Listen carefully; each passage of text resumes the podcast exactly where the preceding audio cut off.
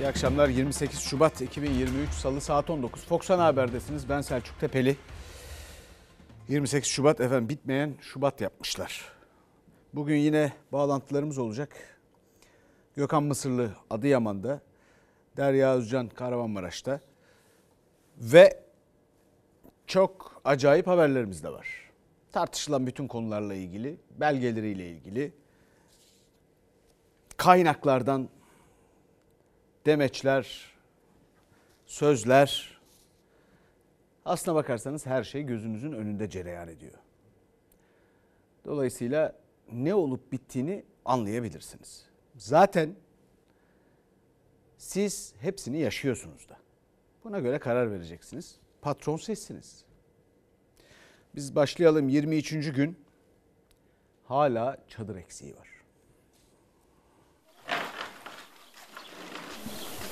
Kendi çabamızla yaptığımız çadıda kızım. Ne yapak? Sağımızı solumuzu gözlemeye hiç hacetli yok. Yok yok yok. Yani adam olan canının istediğine veriyor yani. Seni de dış kapıda döndürüyorlar. Yani bunun saklısı gizlisi yok. Hiç kimse de huylanmasın. Çadır yok derken artık özellikle belirtiyorlar. Korkmadıklarının, kimsenin de kızmaya hakkı olmadığını. Çünkü artık 23. gün. Yetkililere isim yazdırdılar. Bekleyin dediler. Onlar da bekledi ama çadır gelmedi. Kendi imkanlarıyla buldukları muşamba ve sopalarla derme çatma çadırlarını kurmak zorunda kaldılar. Biz devletten de istedik yani kaç defa gittiysek vermediler. Askeriyede dediler. E, Gittik orada da yani dediler daha haber gelmedi dediler. İsmimizi yazdılar sıranızı bekleyin dediler. Şimdi elimizde çadır yok dediler. Daha gelmedi. Telefonlarınıza bilgi şey gelir, bilgi gelir dediler. O da gelmedi. Vallahi başvuru hemen hemen iki hafta oldu. Depremin üzerinden 23 gün geçti ancak hala geçici barınma sorunu devam ediyor. Çadırı olmayanlar kendi imkanlarıyla yaptıkları, naylonlarla kapattıkları bu derme çatma çadırlarda yaşıyor. İki yere başvurdum işte yani çıkmadı da çıkmayınca da ben de fazla uğraşmak istemedim. Gittim kendim aldım çadırımı getirdim buraya da sağ olsun komşu kurdu. Sade üstündeki muşambayı aldım 1150 TL'ye. Tahtalar da e, komşularım sağ olsun onlar da hemen şey yaptı. Kurdular. İki torunum biri 7 yaşında biri 4 yaşında çünkü sabahlar kalkıyordum yanakları buz gibiydi. Hiçbir kelime ifade edilemez. Kahramanmaraş'ta yaşayan Fidan zararsız, küçük torunlarını gözyaşlarıyla başka bir ailenin yanına yolladı. Evi hasar gördüğü için çadıra muhtaç kalanlardan biri de böbrek ve kalp hastası Nimet Kızıl'da. Kızım acil çadıra ihtiyacımız var. Ben böbrek hastasıyım. Böbrek yetmezliği var. Tek zaten böbreğim. Kalp ameliyat oldum. Dedim ki oğlum şuraya dedim. Şunu hemen öyle çatın. Bana bir yataklık dedim. Ben zobasız yatarım. Belediyeye gittik yazıldık. Yok. Askeriye gidiyorlar çocuklar. Eh yok. Fakir fıkara da böyle rezil oluyor. Allah'a kula yakışır mı bu yavrum? Sadece Kahramanmaraş'ta değil, Hatay, Samandağ ve Defne'de de 23. günde hala çadır yok. Fidanlık mahallesinde bazı aileler seraları söküp kendine çadır yaptı. Şimdi de serada yaşıyoruz. Sebze vardı içinde onları kopardık. Biber vardı, domates vardı onları kopardık. Yataklarımızı falan getirdik mecburen ondan dolayı. Soba kurduk Kaç kişi yaşıyorsun Serada? 15 kişi. E, nasıl sığıyorsunuz oraya? E, sığdıracağız kendimizi yapacak bir yer yok. Bölgede artçılar da sürüyor. Malatya Yeşilyurt'taki 5,6 büyüklüğündeki depremin ardından arama kurtarma çalışmalarının devam ettiği enkazda 29 yaşındaki Bedih Kış vardı. Cansız bedenine ulaşıldı. Artçı depremde yaşamını yitirenlerin sayısı ikiye yükseldi. 140 da yaralı var. İzmir'de ise Foça açıklarında 4,1 büyüklüğünde bağımsız bir deprem meydana geldi. İzmirlileri korkuttu. Osmaniye ve Kayseri'de de artçı depremler kayıtlara geçti.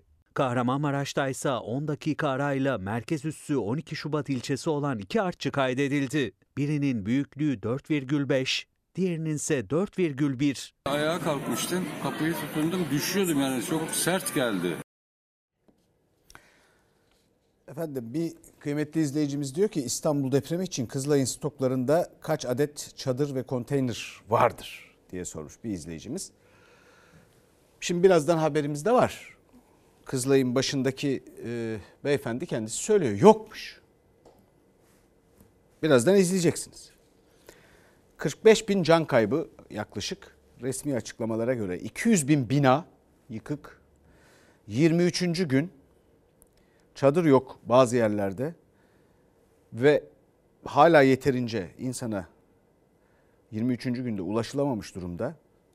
Ve bu insanlar yaşıyorlar, yaşadıklarını da beyan ediyorlar. Bu asrın felaketi mi, asrın başarısızlığı mı? Şimdi denecek ki iki büyük deprem, arkasından başka depremler. Gerçekten jeoloji tarihine geçmiş depremlerden bahsediyoruz, doğru. Fakat şunu söylememe müsaade edin. Son 50 yılda 7'den büyük Şili'de 7'den büyük 12 deprem olmuş son 50 yılda. En son olan 2010'da 8.8 büyüklüğü. Ve bizimki kadar geniş bir alanda etkisi olmuş. Can kaybı sayısı 500. 500. 8.8. 2010. Ve o vakit röportaj yaptığımız Şili'nin devlet başkanı Sebastian Piñera diyor ki 45 günde 90 bin geçici konut inşa ettik. 45 günde 90 bin. Efendim Türkiye'de son 100 yılda 7'den büyük 15'ten fazla deprem oldu. Son bir asırda. 7'den büyük 15'ten fazla. Ve belli ki ders almamışız ve 21 yıldır da bu iktidar bu ülkeyi yönetiyor. Bundan önceki en büyük hatır, hatırlarda kalan 1999 depreminden önceki hükümet iki buçuk aylık. Yığınla eleştiri var, haklı, doğru. Kendileri de yapıyor. Şimdi başımıza gelen 21 yıllık bir iktidarda 21. yılında meydana geliyor ve kurumlarımız dökülüyor. Binalarımız dökülüyor. Bu binaların sorumluları ile ilgili müteahhitlere falan bakılıyor ediliyor. Hepsinin siyasi bir takımları bazılarının siyasi bağlantısı olduğu ortaya çıkıyor. İktidarla şunla bunla. Bütün bu bilgilere bakacağız geleceğiz. Bir başarısızlık var ortada ve bu başarısızlığın bir şekilde telafisi için yapılan şey yapılması gerekenlerden çok vaatlerle zaman satmak gene. İleriye dönük bir takım vaatlerle, bir takım siyasi hesaplarla zaman satmak. Yani memleketimizde 7.7 7.6'lık depremlere dayanacak pek bina yok. Ama bunlarda yıkılmayan koltuk yapmışlar. Efendim şimdi geçelim kıymetli izleyicimizin sorusundan hareketle. Dikkatle izleyin. İstanbul depremi için Kızılay'ın stoklarında İstanbul değil ülkenin her tarafında deprem olabilir. Kaç adet çadır ve konteyner varmış? Bakalım kendileri cevap versinler. Kızılay skandalı başkanı çark ettirdi. Çadır bulamamışım. Sevgili Dilker çadır yok. İnsanlar donuyor eksi 10 derece. Ben hemen alın hemen alın dedim. Arkadaşlarımız e, aracılığıyla e, Ahbaba maliyet e, fiyatıyla teslim edilmiş. Ahbap ve Kızılay'ın işbirliği ahlakidir, akılcıdır, yasaldır. Aksini iddia eden ise ya meseleyi anlamamış ya da kötü niyetlidir. Eleştirdim de arkadaşlarımızı. Yani bu konuyla alakalı refleksleri yanlış olduğunda eleştirdim. Ha, bana sorsalardı yani veya CEO'larına sorsalardı e, ama arkadaşlar bunu her gün yaptığı o işlemlerden bir işlem olarak inisiyatif kullanmışlar. 25 Şubat'ta maliyetine seferber ettik diyerek 26'sındaysa ahlakidir, akılcıdır, yasaldır diyerek Kızılay'ın Ahbaba çadır satışının arkasında durmuştu Kızılay Başkanı Kerem Kınık. 24 saat sonra ise sorumluluğu çalışma arkadaşlarına yükledi. Satış refleksi yanlıştı dedi. Üçüncü gün çadırların satılmasına yani günlerce depoda bekletilmesine verdiği yanıt da farklı değildi. Yine arkadaşların işaret etti. Arkadaşlar bize sorsalardı biz bunu AFAD başkanımızla konuşurduk. Sistemine sokardık. Yani arkadaşlar gereksiz bir orada şey yapmışlar. Arkadaşlar sitelerden, internet sitelerinden Kızılay'ın çadır sattığını görmüşler. Hatta Ankara Eczacılar Odası da almış. Biz niye almayalım? 2050 tane var hallerinde. 20 bin olsa satın alacak. Arkadaşlar tıpkı Ah- Ahbaba verdikleri gibi büyük hangar tipi çadırlardan e, Türk Eczacılar Birliği talep etmiş, e, bedelini ödemiş almışlar. Deprem bölgesinde en önemli ihtiyaç hala çadır. Görevi çadır temin etmek olan Kızılay'ın 3 gün deposunda çadır tutması, depodaki 2050 çadırı da parayla satması hala tartışılıyor. Kızılay Başkanı Kerem Kınıksa skandal patlak verdiği günkü kararlılığından uzakta artık. Medyaya düşünce ben arkadaşlara dur- durdurdum. Yani e, şu an e, herhangi bir zaten satacak çadırları da yok ellerinde. Ha, Kızılay Kurumu yönetim kararı alır. Der ki ya biz bunları sattık ama Satmamalıydık der. Yönetim kurulu alıp parayı geri iade eder. Onu ben bilemem. Ama AFAD da parayla alıyor. Hayır, hayır. Onu biz e, AFAD'a kendi vermiş olduğu ücretsiz verdiğimiz e, milli stok kapasitesi içerisinde e, AFAD'a teslim edecek. O zaman ahbabın parasını Şöyle- iade edin, iş bitsin. Bakarız, ona da bakarız. Ona da bakarız. Kerem Kınık CNN Türk yayınındayken İzmir'de 4,1 büyüklüğünde deprem oldu. Yıkıcı olsaydı İzmir'e çadır gidebilecek miydi sorusu da soruldu. Dünyadaki hali hazır çadır kapasitesine ne e, tabiri caizse hepimiz e, saldırdık. Gerek satın alma, gerek hibe, gerek farklı tekniklerle almak adına ama gördük ki dünyada bu kadar çadır stoğu yok. Yani bina yıkılmaması lazım. Ortaya böyle bir başarı konulmuşken goygoycuların lafı ile hareket etmem. Hürriyet gazetesi de istifa edip etmeyeceğini sordu Kınık'a. İstifa etmeyeceğini söyledi bu sözlerle. Sosyal medya hesabından paylaştığı yarışmayan bir insanı yenemezsin paylaşımı ise dikkat çekti. Ahbaba satış yapılan günlerde ise Ankara Büyükşehir Belediye Başkanı AFA'da çadır varsa bölgeye götürelim dedi. Telefonlara dönüş alamadı. Eğer çadır gidecekse zaten hemen götürüp biz de götürelim. Sessiz kalıp e, cevap vermemeleri üzerine diğer kamyonları da sevk ettik.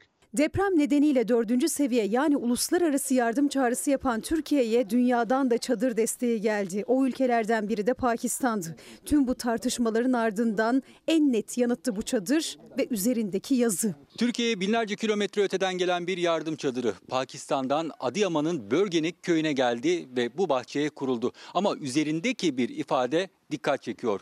Not for sale yani satılık değildir. Binlerce öteden gelen çadırlar var da kendi içimizden bize gelmedi. Ne yazık çok geç geldi. Tam 12 gün sonra biz bu çadırı kurduk. Bak bak. Goygucular mı? Goygoycular. Goygoycuların lafıyla hareket etmem. Yani orada oturun abi. Sonsuza kadar oturun. Mesele değil. Benim haddime değil zaten bunu söylemek. Fakat rezillik ortada. Efendim 1868'de kurulmuş bir kurum bu. 1925, 2009, 2022 buralarda hep tüzük değişikliği yapılmış. Bir beş- beşinci madde var. Şu söyledikleri ki yanlış olduklarını kendileri de biliyor. Efendim parasını geri verseydiniz niye aldınız? Ayrıca o çadırları siz niye götürmediniz? Niye orada değilsiniz? Sizin işiniz portföy bilmem ne altın alıp satmak mı? Ya 1918 e, 1925'ten beri tüzüğü aynı bunun. 2009'da değiştiriliyor. 2018'den sonra yeni şirketler kuruluyor ediyor. Cumhurbaşkanlığı hükümet sisteminden itibaren.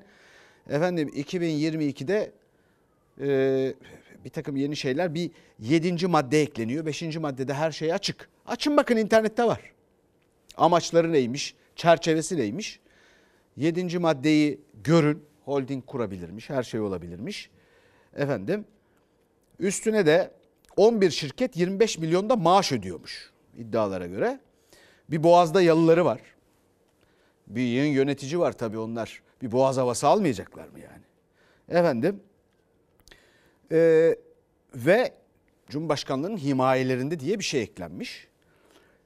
Ve bir yandan da bir kapasiteden bahsediliyor. Yok öyle bir kapasite yok deniyor. Bundan başka cümleler de var. Göreceksiniz onları da. Şimdi bir şey sormak istiyorum. Türkiye'nin en kuvvetli sektörlerinden biri tekstil sektörü. Ve ben şundan eminim ki 15-20 gün içinde Türkiye'nin tekstil sektörü çadırdan bir ülke yapar. Çadırdan bir ülke yapar. Bir hükümet bunu organize eder kardeşim.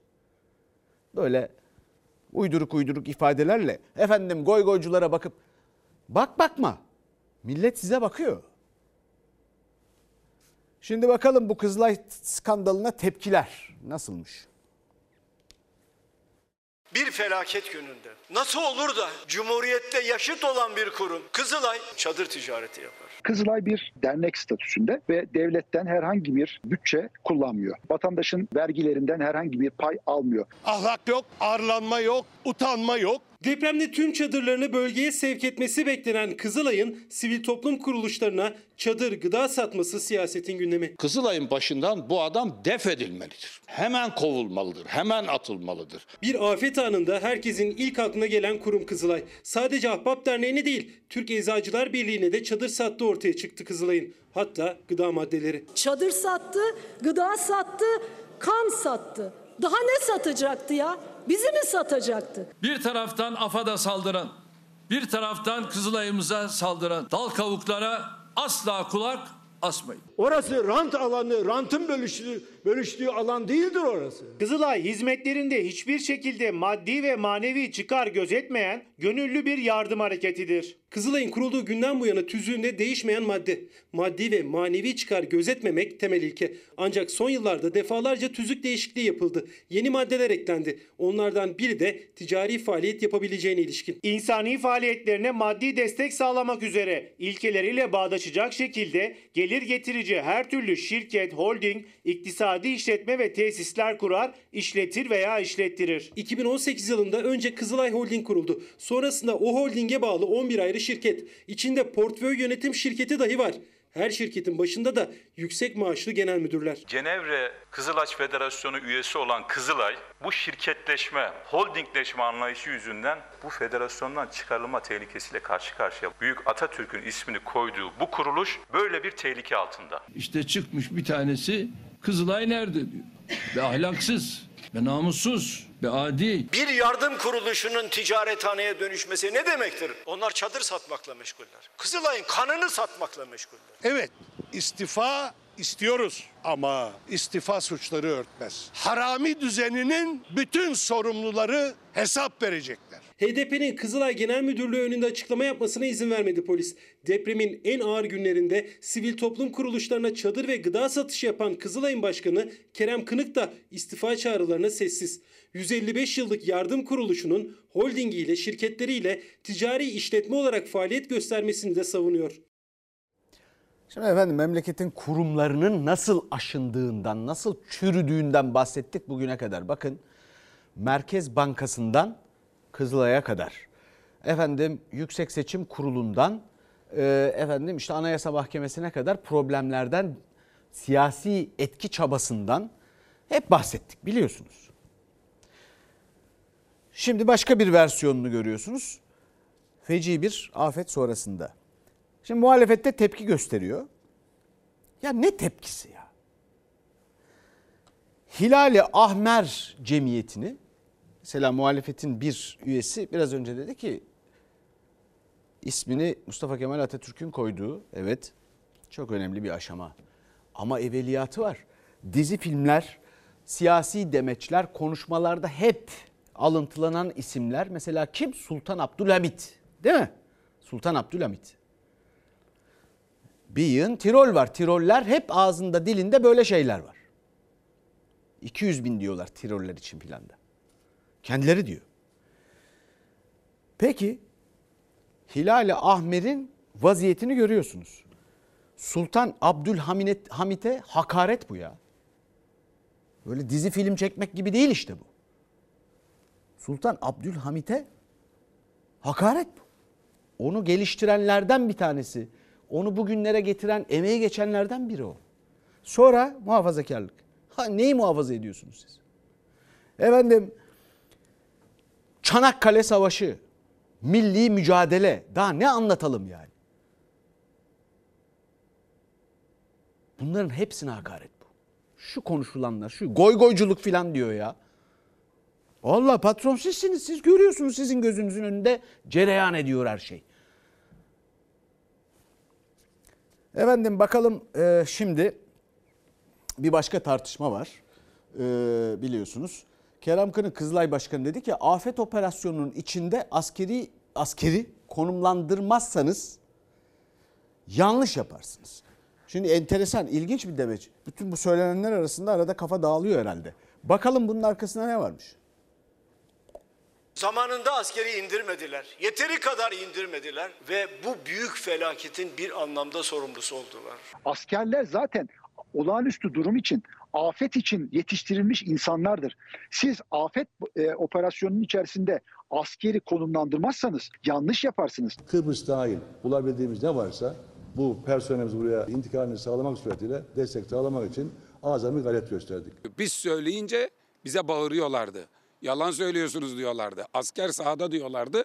Kızılay Başkanı yok diyor. Peki niye söylüyor? Beni yakanı ben de yakarım diye söylüyor. Muhalefet asker zamanında ve yeterli sayıda sahaya indirilmedi eleştirisi yaparken Hulusi Akar'ın bulabildiğimiz askeri getirdik açıklaması. Afet koordinasyonunun bir bileşeni olan Kızılay Başkanı Kerem Kınık da askerin deprem bölgesinde konumlandırılamadığını söyledi. Koordinasyonsuzluğa dikkat çekerek afet yönetiminin değişmesi gerekiyor diyerek. Afet yönetişimi yeniden ele alınması lazım.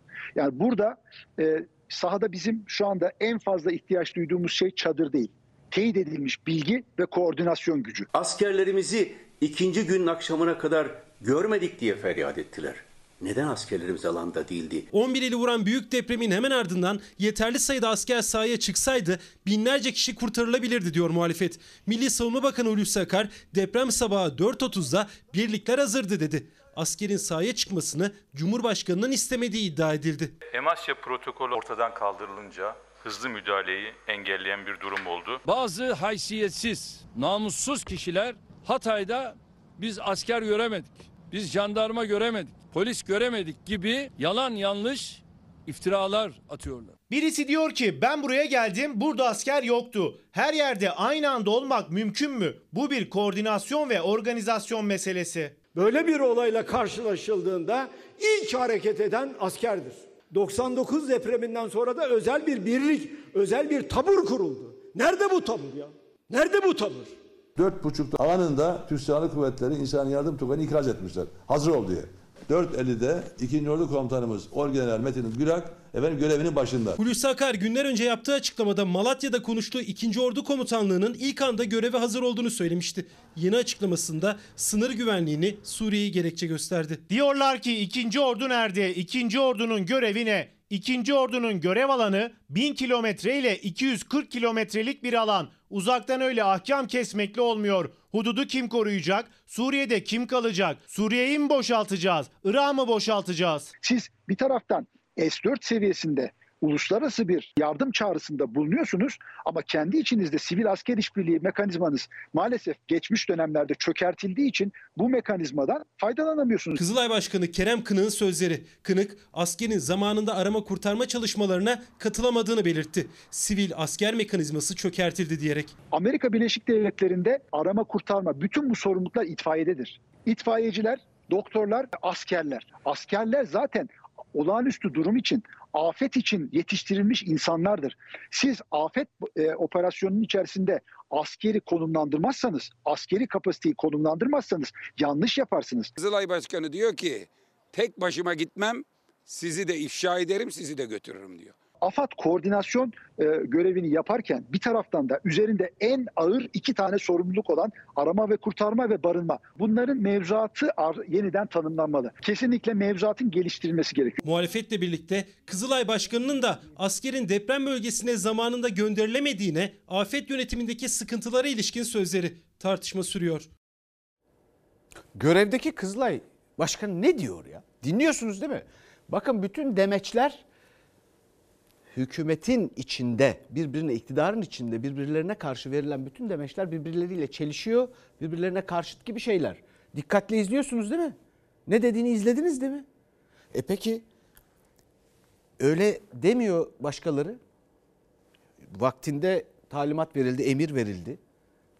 Şimdi efendim Milli Savunma Bakanı 23. günde bugüne kadar kaç kez konuştu? 23. günde bir köşe yazarına dedi ki biz hemen daha önce söylemediği şeyler söyledi. Hemen işte emir aldık falan filan. E, Kızılay Başkanı başka bir şey söylüyor. Ya bunları birileri açıklayacak mı? Kızılay Başkanı bir de şunu açıklayacak mı? Kızılay'ın o şirketlerinde başında olanlar kendisi dahil kaç para maaş alıyorlar? Dün sordum cevap yok. Kendileri açıklasınlar, spekülasyonlara bırakmasınlar bu işi. Kaç para maaş alıyorlar? Efendim bir de bir kıymetli izleyicimiz sormuş. AFAD isteseydi onlara çadır verirdik diyor ya merak ettik. AFAD'ın aklına gelmemiş bir Kızılay'dan çadır istemek diye. Evet bir soru da bu. Çadıra ihtiyaç var. İstenmemiş mi? Akıllarına gelmemiş mi? Ya bu nasıl devlet imkanlarını ve yetkilerini üstelik boş verin Cumhuriyet tarihini Osmanlı'da bile olmayan yetkilerle devlet imkanlarını kullanıyorsunuz. Cumhurbaşkanlığı hükümet sistemi bu. Osmanlı'da yok bu yetkiler diyorum size padişahta. Padişahların sadrazamları vardı, başbakanları vardı. Şimdi başbakan da yok. Peki nasıl oluyor bu iş ya? Herkes birbirine karşı laflar ediyor. Nasıl oluyor bu iş? Herkes birbirini yalanlıyor aynı iktidarın içinde. Siz izlemiyor musunuz bunları? Efendim bir birçok itiraf izliyoruz, görüyoruz. Efendim biliyorsunuz kurumlar, kurumlardaki yıpranma, aşınma, çürüme, bir takım paranoyalar, efendim hazır olmama durumu, ekonominin kötü olması, gecikme, önce gizleme çabasıyla vakit kaybı, sonra öfke ve durumu büyütme birlikte, öfkeyle birlikte efendim işte eleştirileri, seçmeni bir şekilde susturma çabası. Sonra siyasetin dışına çıkarma her şeyi her zaman olduğu gibi. Bu siyaset yapılmasın burada filan. Cumhurbaşkanını siyasileştiren, onunla beraber bütün atamalarını, dolayısıyla valileri, kaymakamları bu sistem değil mi Cumhurbaşkanlığı hükümet sistemi? Cumhurbaşkanını siyasi parti genel başkanı yapan bu sistem değil mi? Ülkedeki her şey siyasileşmiyor. Bu ülkenin insanları siyasileşme falan istemiyor. Siyasetle yorulmuş durumdalar zaten. Ama eleştiri olunca hayır. Bu siyaset buraya girmemeli. Yani öyle şeyler söyleniyor. Peki millet, devlet demeçlere bakın. Millet, devlet büyüktür Türkiye Cumhuriyeti Devleti, milleti. Doğru. Türkiye Cumhuriyeti Devleti, milleti büyüktür. Hep öyle oldu. Ama zaten hep bunu anlatmaya çalıştık. Siz küçümsüyorsunuz. Devlet, millet büyüktür ama siz küçümsüyorsunuz. Onun için ülkenin ekonomisi küçülüyor, imkanları küçülüyor. Mesele burada zaten. Onu anlatmaya çalıştık. Biz 17. sıradan 23. sıraya düştük. Dünya ekonomileri arasında 2018'den beri. Söylemedik mi bunları? Geleceğiz ekonomiyle ilgili bilgilere, şunlara bunlara da. Efendim şimdi bakalım Cumhurbaşkanı Erdoğan Adıyaman'da arzu ettiğimiz çalışmayı yürütemedik, helallik istiyorum dedi. Ee, ana muhalefet lideri halkına kastetmenin helalliği olmaz diye karşılık verdi. Maalesef ilk birkaç gün Adıyaman'da arzu ettiğimiz etkinlikte çalışma yürütemedik. Bunun için sizden helallik istiyorum. Halkına kastetmenin helalliği olmaz. Kastettiniz siz. Bilerek yaptınız. 50 bine yakın yurttaşımızın ölümüne neden oldunuz. On binler enkaz altında çığlık atarak can verdi. Bu halk size hakkını asla helal etmez, etmeyecektir de. On binlerce vatandaşın hayatını kaybettiği deprem sonrası Cumhurbaşkanı Erdoğan'ın zamanında müdahale edilemediğine ilişkin sözleri ve helallik isteği. Muhalefet çok tepkili. Donarak hayatını kaybeden vatandaşlar. Neyin helalliğini isteyeceksin? Tırnaklarıyla, elleriyle, kollarıyla bir kişiyi hayatta kurtarabilir miyim diye çırpınan insanlar sen neyin helalliğini isteyeceksin? Sizin helalleşmeniz de ne zaman olacak biliyor musunuz? Sandıkta olacak. Milletin sizinle helalleşmesi, sizinle hesaplaşması sandıkta olacak. Her fani gibi bizim de kusurlarımız, eksiklerimiz, hatalarımız olabilir. Devlet dediğiniz kurum bütün risklere karşı önceden hazırlığını yapan kurumdur. Devletin kolonlarını kestiler. Bu iktidar sağlıklı saat gibi çalışan bir devletin en temel kolonlarını kesti. Depreme zamanında ve yeterli ekiple müdahale edilemediğine yönelik eleştirilere Cumhurbaşkanı hatamız, eksiğimiz, kusurumuz olabilir diyor. O eksikliklerin kaç cana mal olduğunu soruyor muhalefet. Erdoğan'ın helallik istemeye hakkı olmadığını söylüyor. Hesaplaşmadan helalleşilmez. Bu insanlar depremin altındayken neden 48 saat ortalıkta yoktunuz? Bunun hesabı sorulmayacak mı? Her şeyin farkındayız. Gereğini yaptığımızdan, yapacağımızdan kimsenin şüphesi olmasın. Binlerce insan son ana kadar devletin şefkat ve kudret elini bekledi. Sen ise Ankara'da bekledin. Bunun helalleşmesi olmaz. Helallik istiyorum. Bunlar olmasaydı bilmiyorsunuz diyecektim.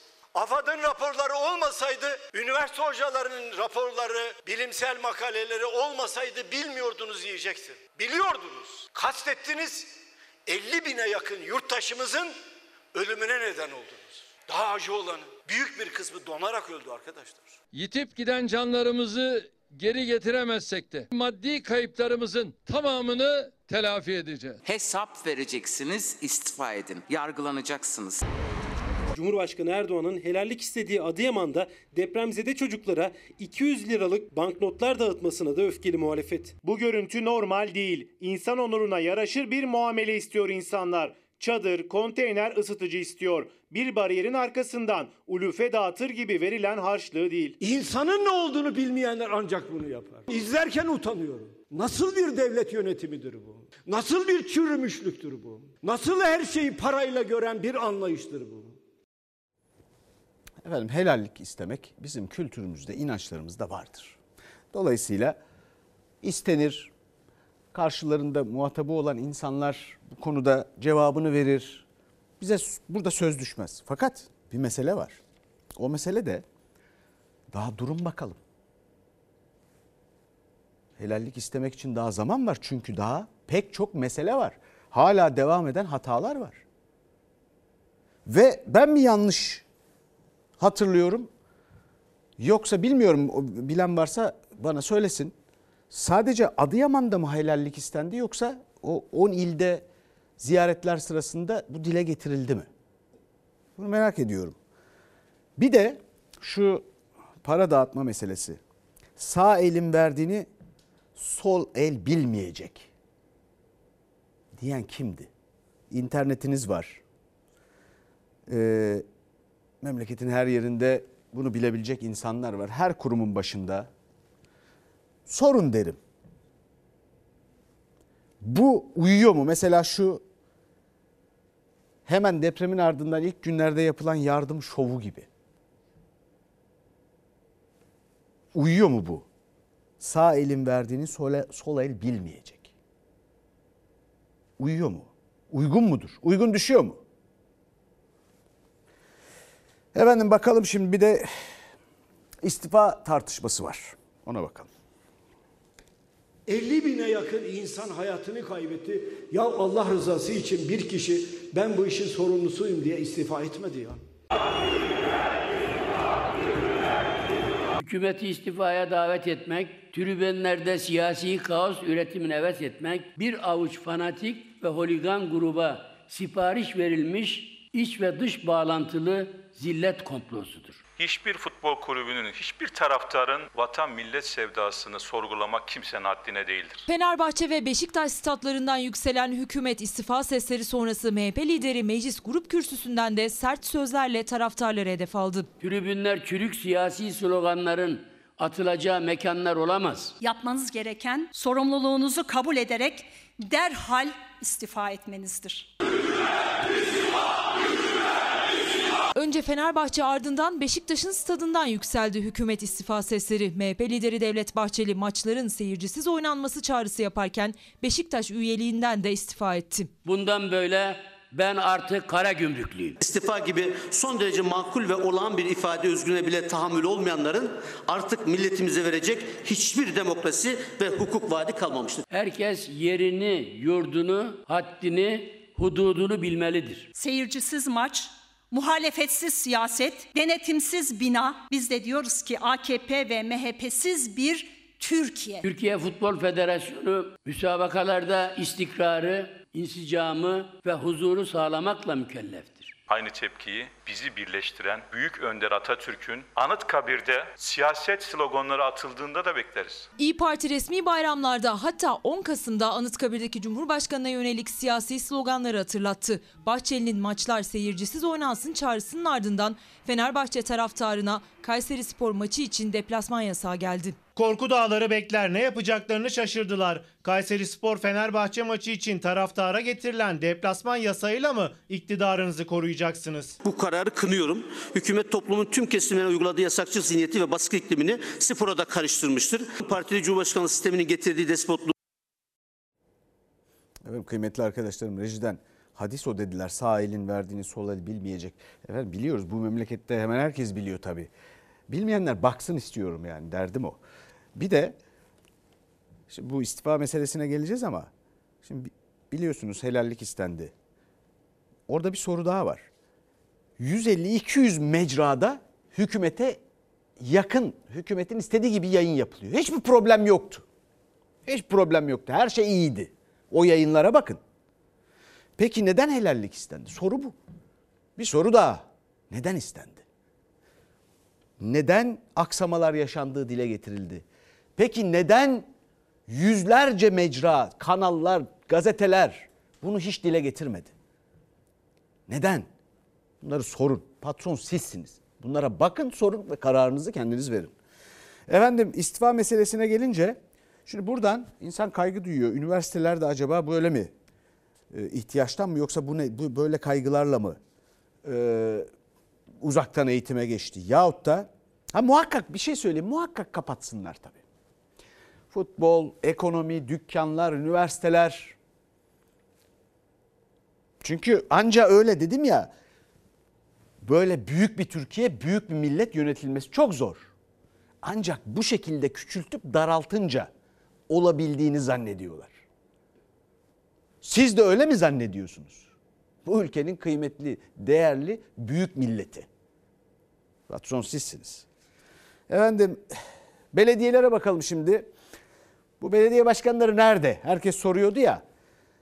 Yavaş yavaş ortaya çıkmaya ve alabildiğine saçmalamaya başladılar. Bu hukuki ve adli bir süreçtir. Zaten Öyle mi? o Sadece kendi adli hukuki bir- ve çerçevesinde hukuki mi? ilerleyecek. Ahlaki değil mi efendim? Onun bir sorumlusu varsa, adli bir boyutu, siyasi bir boyutu varsa zaten kamuoyunu takdir edecektir. 20 bine yakın yıkılan bina, binlerce vefat ve on binlerce yaralı. Sadece Kahramanmaraş'taki acı tablo. İstifa sorusuna karşı Büyükşehir Belediye Başkanı Hayrettin Güngör'ün yanıtı.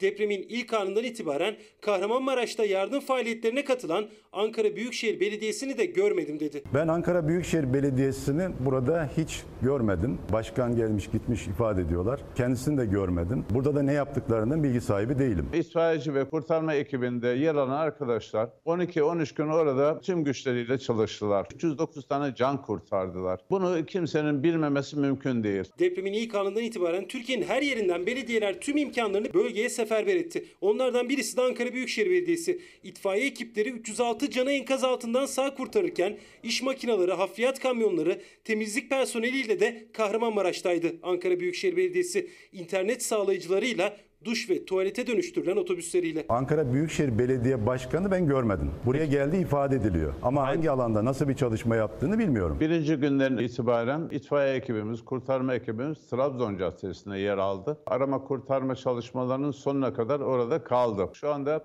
Kahramanmaraş'ta 25 dairemize ait personel var. Her türlü hizmeti vermeye çalışıyoruz. Madem şehrimize gelmiş ben geldiğini duydum ama görmedim. Bak bu tutanağa bak Hayrettin Güngör tutanağa. Ankara Büyükşehir'in, Kahramanmaraş Büyükşehir'in emrine tahsis ettiği araçların plakası, şoförünün adı. CHP milletvekili Ali Öztunç da Kahramanmaraş Büyükşehir Belediyesi hizmetine sunulan Ankara Büyükşehir Belediyesi'ne ait araç listesini ve tutanağı paylaştı. 1500'ün üzerinde belediye var şu anda.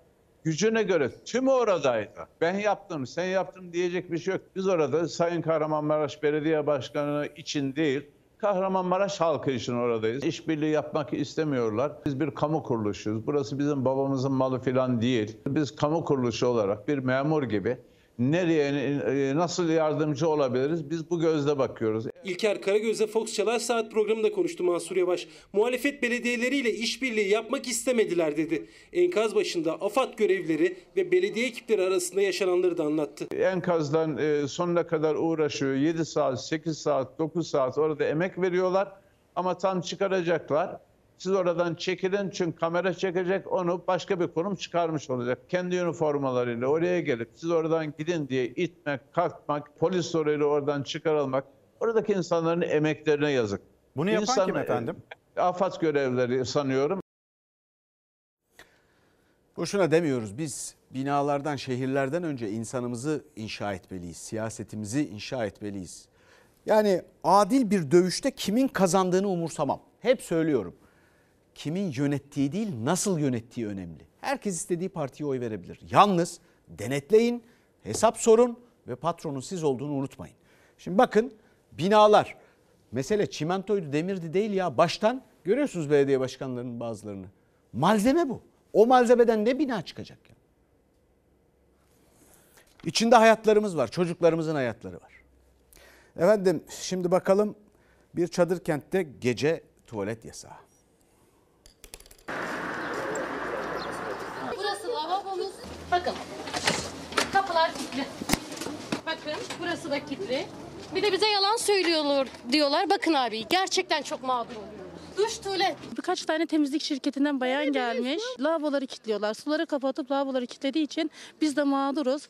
Söyleyince gidin başka çadırlara gidin diyorlar. Gece de kalkıp lavaboya girebiliyor. Ta diyor şurada var. Ne kadar uzakta? Ya bilmiyorum 400-500 metre vardır belki de daha fazla öbür çadırlar oraya kullanın diyor. Prefabrik duş ve lavabo kuruldu çadır kenti ama kadınlar tuvaletinde kapılar kilitli. Erkekler tuvaletinde ise su yok. Deprem bölgesinde hijyen sorunu büyüyor. Duş kilitli, banyo kilitli, lavabo kilitli. Kesinlikle hijyen başka sıkıntımız yok. Erkeklerle aynı lavaboyu kullanmak zorunda kalıyoruz. Adıyaman'daki çadır kentte gece tuvaletler kilitli tutuluyor. Gündüz de su gelirse açılıyor, su yoksa yine kilitli duruyor. Çadır kentlerdeki en büyük problem hala temizlik ve hijyen ve tuvaletlere erişim. Adıyaman'da bulunduğumuz çadır kentte de hemen karşısında konteyner tuvalet ve duşlar bulunuyor ama Burada kalan depremzedelerin en büyük şikayeti gün içinde bu konteynerların kapalı olduğunu söylüyorlar. Biz de geldik. Buradaki konteynerların birçoğu kapalı.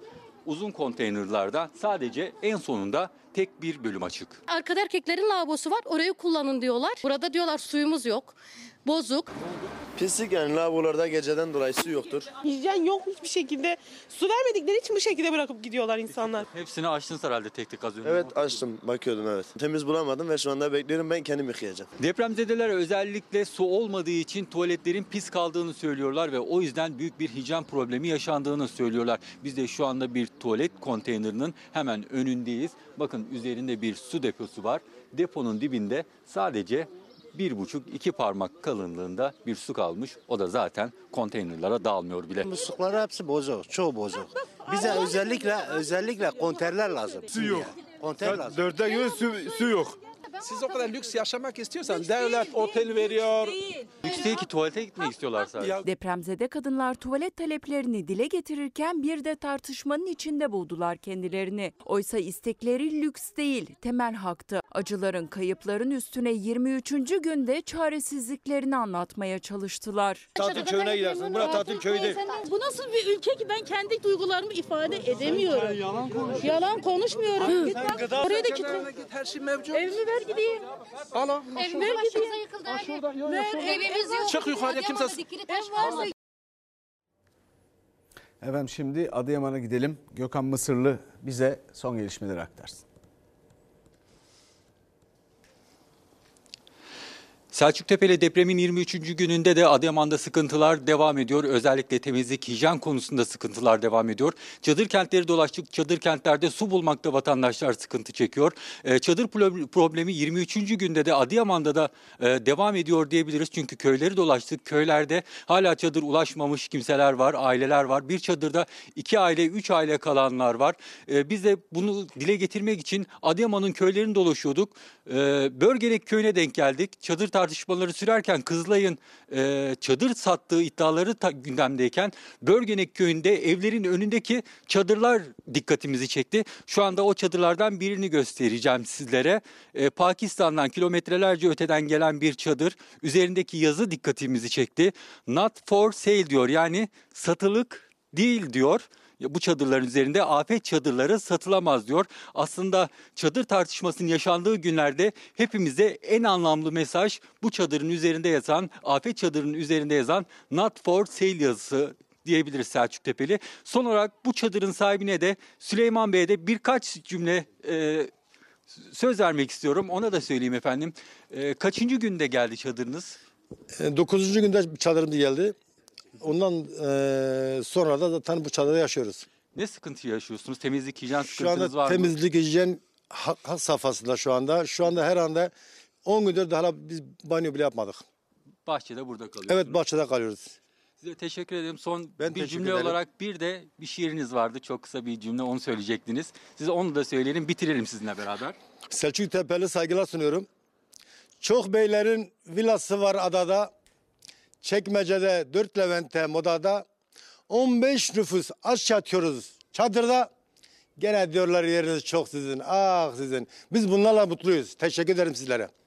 Selçuk Tepeli Adıyaman'da dediğimiz gibi çadır sıkıntısı, temizlik, hijyen sıkıntısı depremin 23. gününde de devam ediyor diyelim ve sözü yeniden size bırakalım.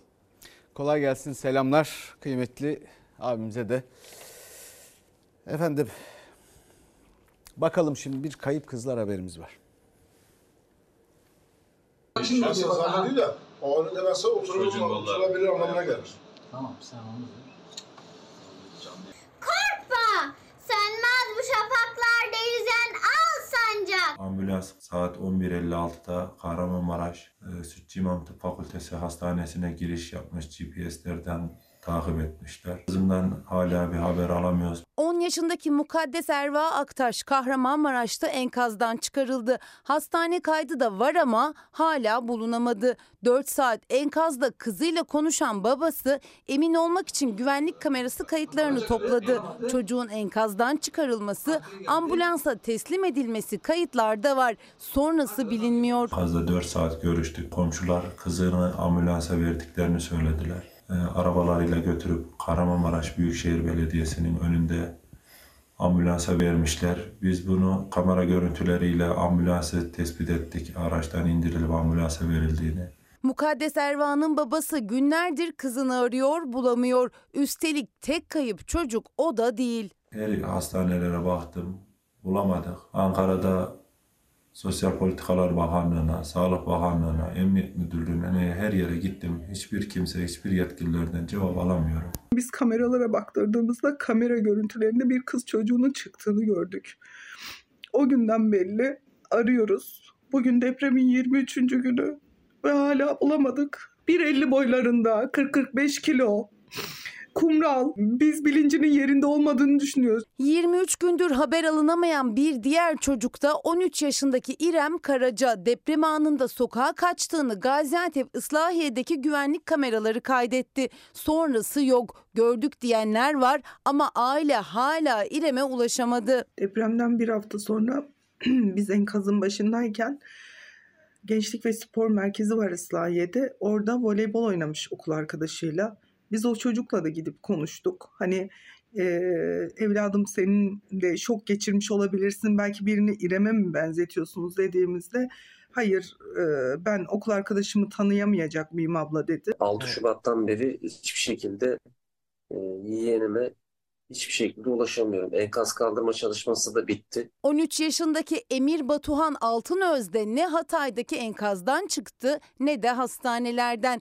DNA testinde de eşleşme bulunamadı. Hala içimizde büyüttüğümüz bir umudumuz var. Vefat ettiyse de yerini, toprağını bilmek istiyoruz. Hatay'da cennetten bir kare diye satılan Rönesans rezidansta da yüzlerce kişi enkaz altında kaldı. İş makinelerinin alelacele enkaz çalışmalarına başlaması tepki çekmişti. O enkaz başında günlerce bekleyen Ahmet Karaman da kızını ve iki torununu arıyor. Cenazelerin zarar görmüş olabileceğinden endişe ediyor. Cenazesi bile olsa da mezarını ziyaret edebileceği, onun kokusunu alabileceğim bir yer olsun diye hayal ediyorsunuz.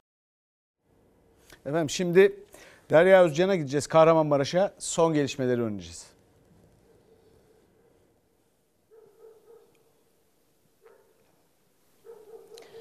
Depremin üzerinden artık 23 gün geçti. Neredeyse bir aylık bir süreci geride bırakmak üzereyken hala geçici barınma sorunlarıyla e, geçici barınma sorunları yaşanıyor.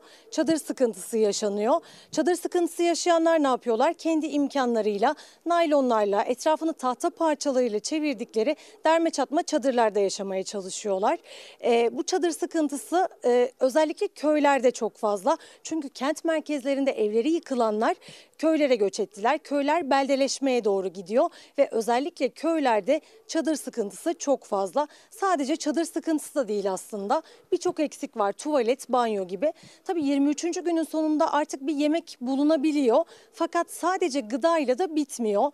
Ee, bölgede deprem bölgesinde bebekler, çocuklar, nadir hastalıkları olanlar var. Onların da özel ihtiyaçları var. Onların da giderilmesi gerekiyor aslında. Tabii bir de depremde e, depremden etkilenenlerin, depremi birebir yaşayanların psikososyal desteğe de ihtiyaçları var. Fakat onlar bir çadır arayışına girmekten, barınma sorununu halletmeye çalışmaktan e, bu kısımları düşünemiyorlar bile. Çünkü depremin 23. gününde hala barınma sorunu devam ediyor Selçuk Tepeli. Kolay gelsin. Efendim şimdi devam eden başka sorunlara bakalım. Mesela Cerrahpaşa ve Çapa İstanbul'daki büyük hastaneler. Cerrahpaşa'da hastalar kapıdan döndü. Depreme dayanıksız yapılar şimdiye kadar önlem alınmayan uzun bir süreç. Bakalım neler oluyor.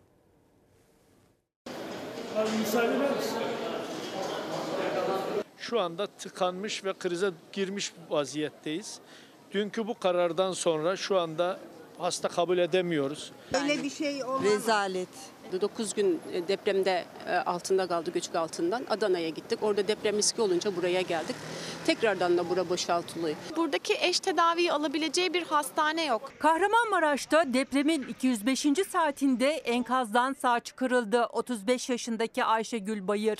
9 gün enkaz altında kaldı. Parmaklarını kaybetme ihtimali var. Yani ailesi zamanla yarışıyor. Deprem riski nedeniyle tahliyesine karar verilen Cerrahpaşa Tıp Fakültesi'nde diğer hastalar gibi depremzedeler de kapıdan dönüyor. Tahliye olduk, onu çıkartacağız. Şimdi hastane arıyoruz. Koskocaman İstanbul'da getirecek bir hastane el cerrahımız yok. Bacımın el cerrahına ihtiyacı var. Ebru Topçu Kahramanmaraş depreminde babası ve iki erkek kardeşini kaybetti. Annesi depremin 9. gününde enkazdan çıkarıldı ama sol kolu kesildi. Cerrahpaşa Tıp Fakültesi'ne tedavi için gelmişti. Burası da şimdi kapandı ve tahliye edilecekler. Çamsakura'yla konuşuyoruz, Kartal'la konuşuyoruz. Yoğun bakımda yatması gereken, bakılması gereken bir hasta. Ama oradaki hastaneler de şu an yoğun bakıma hasta alamıyoruz diyorlar. Biz artık ne yapacağımızı şaşırdık. Sağ elinin de kesilmemesi için bu tedaviyi alması gerekiyor. Binalarının depreme dayanıksız olduğu tespit edilen Cerrahpaşa Tıp Fakültesi'nde çocuk ve acil hariç tüm birimler kapatıldı. Randevusu olanlar geri döndü. Ameliyat gününü bekleyenler kendilerini bir anda hastanenin dışında buldu. Yoğun bakımda. Kalp ameliyatı oldu. Kalpten beynine pırt attı. Neyiniz? Eşim. Apar topar oldu bu. Yapacak bir şey yok. Acil hastanız değil mi? Ameliyat mı olacak? Oldu. Ameliyatlı halde taburcu şeye gidiyoruz başka hastaneye. Bir ambulans bile yok ki götürsün yani. Haline bakın yani. Apar topar bir günde alınan tahliye kararının ardından ne doktor ve sağlık çalışanları ne öğrenciler ne de hastalar ne yapacağını biliyor ama en fazla mağduriyeti nereye gideceğini, hangi hastaneye sevk edileceğini bilmeyen hastalar yaşıyor ve birçoğu da evlerine gönderiliyor. Nereye gidiyorsunuz? Eve gideceğiz. Acil ama durumunuz. Vallahi ameliyata çıkmış yani. Şu anda mecburen eve gideceğiz. Kaderimize terk edilmişiz yani. Devlet tutansın. Mevcut yatan hastalarımızı da çevre hastanelere transfer ediyoruz. Yoğun bakım ünitesindeki hastalarımız vardı. 112 ile görüşerek onların transferini sağlamaya çalışıyoruz. Önlerinde 10 yıldan fazla bir süre vardı. Şimdi bir günde apar topar Cerrahpaşa'yı taşımaya çalışıyorlar. Yerinde yeniden yapılanmasını istiyoruz. Derdimiz bu. Buradan bir rant kapısı e, oluşturulmaması gerekiyor. Yıllardır doktorların, sağlık çalışanlarının binalarımız riskli endişesi duyulmadı. Kahramanmaraş merkezli depremlerden sonra apar topar taşınma kararı alındı. Binaların Yeşilköy'deki pandemi hastanesine taşınacağı söylenmişti ama ilk gün büyük kargaşa yaşandı. Yine İstanbul'da Kağıthane Devlet Hastanesi için de tahliye kararı verildi. Ben kanser hastasıyım. Ben Malatya'dan geliyorum deprem bölgesinde. Buraya ameliyat için geldim. Her taraf kapalı. Hem burada mağdurum hem burada. Bilmiyorum ne yapacağım. Ne bir görevli var ne bir şey var. Millet İttifakı'nda aday görüşmeleri sürerken bir ilk yaşandı benim bildiğim ve Mansur Yavaş Ankara Büyükşehir Belediye Başkanı hiç yapmadığı bir şey yaptı. İlginç bir çıkış yaptı.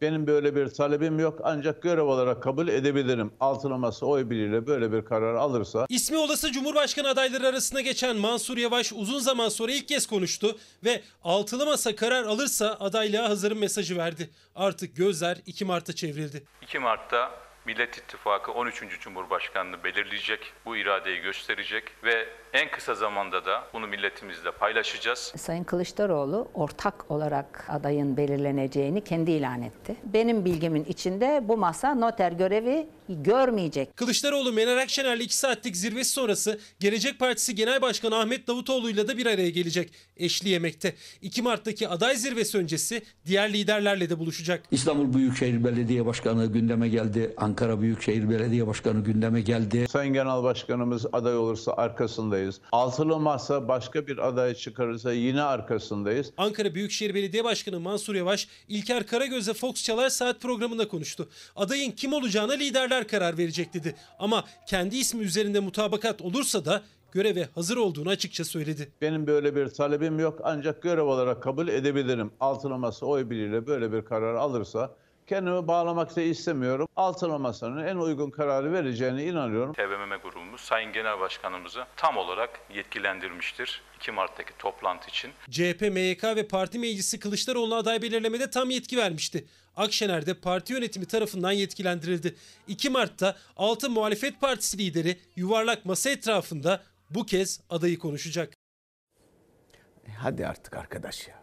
Hadi artık. Memleketin milyon derdi var. Hadi artık ya. Efendim şimdi bir reklam arası. Efendim bugün yine canlı bağlantıda bize bir şeyler anlatan, selam söyleyen kıymetli bir vatandaşımız vardı. İşte bu memleketin insanları, bütün zorlukları yaşayan insanları, bu ülkenin patronları onlar. Ve her şeyin farkındalar. Ama bir yandan da bakıyorum, belli bir bölümümüz, çoğunluğu da elit ve zenginlerden mürekkep, tek eğlenceleri öfkeleri haline gelmiş durumda. Öfkenin yapıcı olması lazım. Bir eğlenceye dönüşmemesi lazım. Bir yere varması, bir şeye hayırlı, doğru dürüst bir şeye yol açması lazım. Efendim üstüne düşünülecek, konuşulacak çok şey var. Yarın görüşmek üzere. İyi akşamlar.